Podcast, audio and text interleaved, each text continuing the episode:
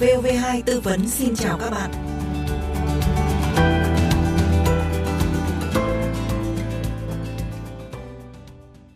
Các bạn thân mến, vì nhiều lý do thì người để lại tài sản không muốn người khác biết về nội dung của di chúc. Nhưng mà để đảm bảo tính pháp lý thì cũng nên công chứng chứng thực di chúc. Mình viết bản thư ký di chúc giao tài sản cho em muốn thì có phải qua công chứng không ạ? Cái vấn đề tôi muốn bí mật thì có được không? Vậy thì làm thế nào để công chứng chứng thực di chúc mà không bị lộ nội dung? Luật sư Nguyễn Đức Hùng, Chủ tịch Hội đồng thành viên Công ty Luật A và H, Đoàn luật sư thành phố Hà Nội sẽ giúp các bạn tìm hiểu về vấn đề này. Xin luật sư cho biết là theo quy định thì di chúc có cần phải qua công chứng không ạ? Ở pháp luật có cho phép những loại di chúc nào? Vì tôi thấy có trường hợp là lời dặn dò bằng miệng thì cũng vẫn được thừa nhận là di chúc để có thể phân chia tài sản ạ. Vâng, về vấn đề này thì theo quy định tại Điều 627 Bộ Luật Dân sự năm 2015 thì di chúc phải được lập thành văn bản.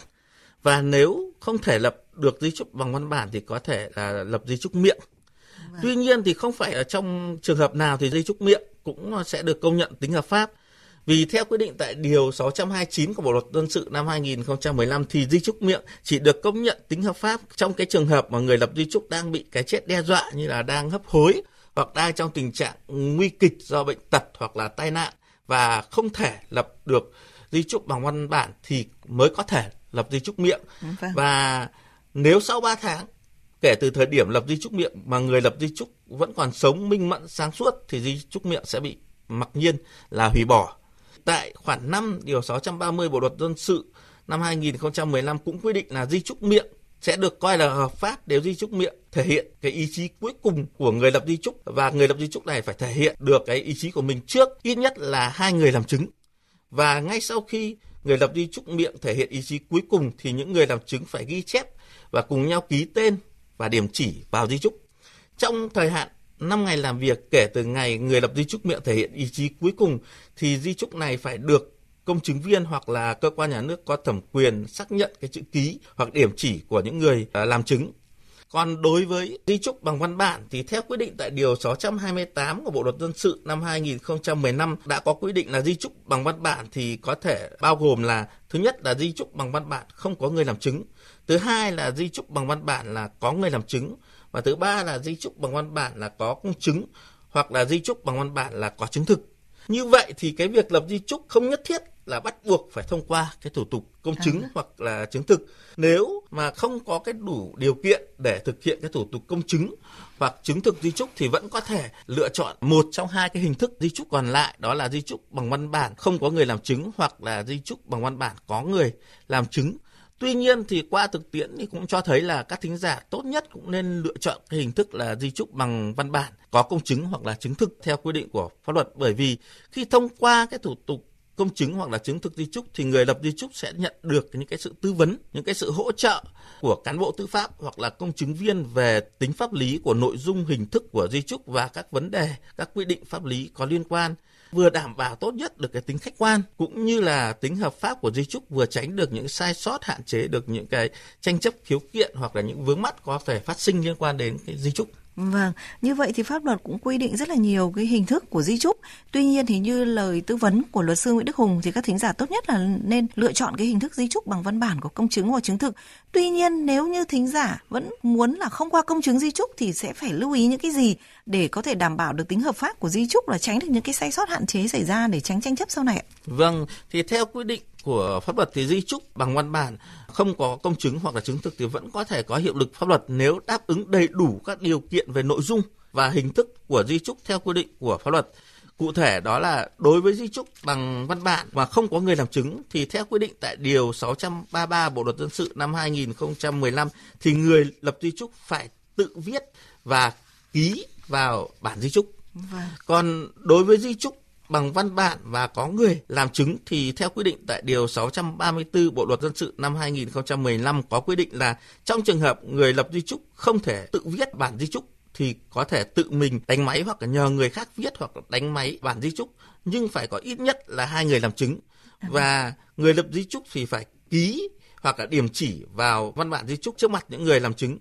và những người làm chứng sẽ phải là ký xác nhận chữ ký và điểm chỉ của người lập di chúc và cùng ký vào di chúc. Đối với những người làm chứng thì pháp luật có những quy định những cái trường hợp những cái người mà không được làm người làm chứng cho cái việc lập di chúc đó là theo quy định tại điều 632 của Bộ luật dân sự năm 2015 thì những cái người sau đây thì sẽ không được làm chứng cho việc lập di chúc. Thứ nhất đó là những người thừa kế theo di chúc hoặc là theo pháp luật của người lập di chúc. Ừ. Hai là những người có quyền hoặc là nghĩa vụ tài sản liên quan tới cái nội dung di chúc. Và ừ. thứ ba là những người chưa thành niên, người mất năng lực hành vi dân sự, người có khó khăn trong nhận thức hoặc là làm chủ hành vi của mình. Và ngoài ra thì để đảm bảo cái tính hợp pháp và hiệu lực của di chúc thì di chúc cũng phải tuân theo các quy định tại các điều 631 và điều 632 của Bộ luật dân sự năm 2015 về điều kiện hợp pháp cũng như là nội dung của di chúc. Như là người lập di chúc thì phải là minh mẫn, sáng suốt khi lập di chúc là không bị lừa dối, không bị đe dọa. Nội dung di chúc thì cũng không được có những cái nội dung vi phạm điều cấm của pháp luật hoặc là trái đạo đức xã hội và di chúc thì cũng phải có những cái nội dung chủ yếu như là ngày tháng lập di chúc, họ và tên, nơi cư trú của người lập di chúc, họ và tên của cơ quan tổ chức người được hưởng di sản và cái di sản và cũng nơi để lại di sản. Ngoài ra thì di chúc thì cũng sẽ không được là viết tắt hoặc là không được viết bằng ký hiệu. Thì nếu mà di chúc thì bao gồm nhiều trang thì mỗi trang thì đều phải được đánh số thứ tự và có chữ ký hoặc điểm chỉ của người lập di chúc. Còn trong trường hợp mà di chúc có cái sự tẩy xóa hoặc sửa chữa thì người viết di chúc hoặc là người làm chứng cho việc lập di chúc thì sẽ phải là ký tên bên cạnh cái chỗ mà tẩy xóa và sửa chữa đó Ờ, như vậy thì nếu mà không muốn qua công chứng, chúng ta lập di chúc bằng văn bản không có người làm ừ. chứng hoặc là kể cả bằng văn bản có người làm chứng thì cũng phải đáp ứng đầy đủ các điều kiện về nội dung và hình thức của di chúc và cái này thì đã được quy định cụ thể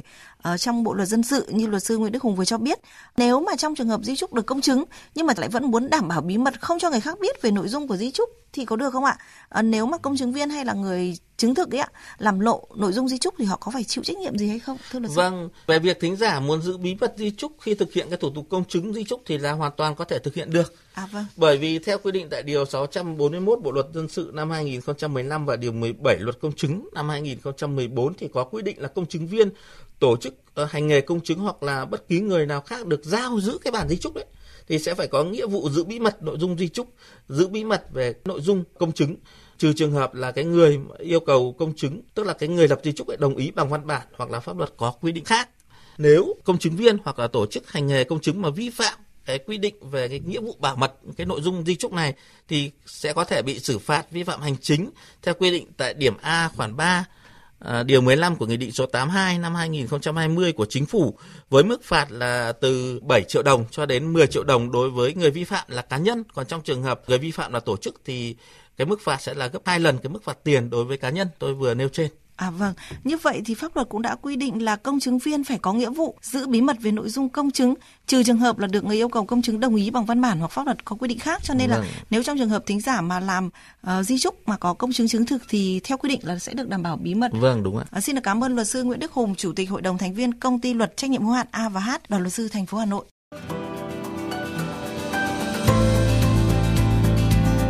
Bạn vừa theo dõi postcard VOV2 tư vấn. Nếu có băn khoăn thắc mắc gì về các quy định của pháp luật cần được giải đáp, xin mời gọi cho chúng tôi theo số điện thoại 024 38 266 345. Chúng tôi xin nhắc lại số điện thoại trong giờ hành chính là 024 38 266 345. Xin chào và hẹn gặp lại.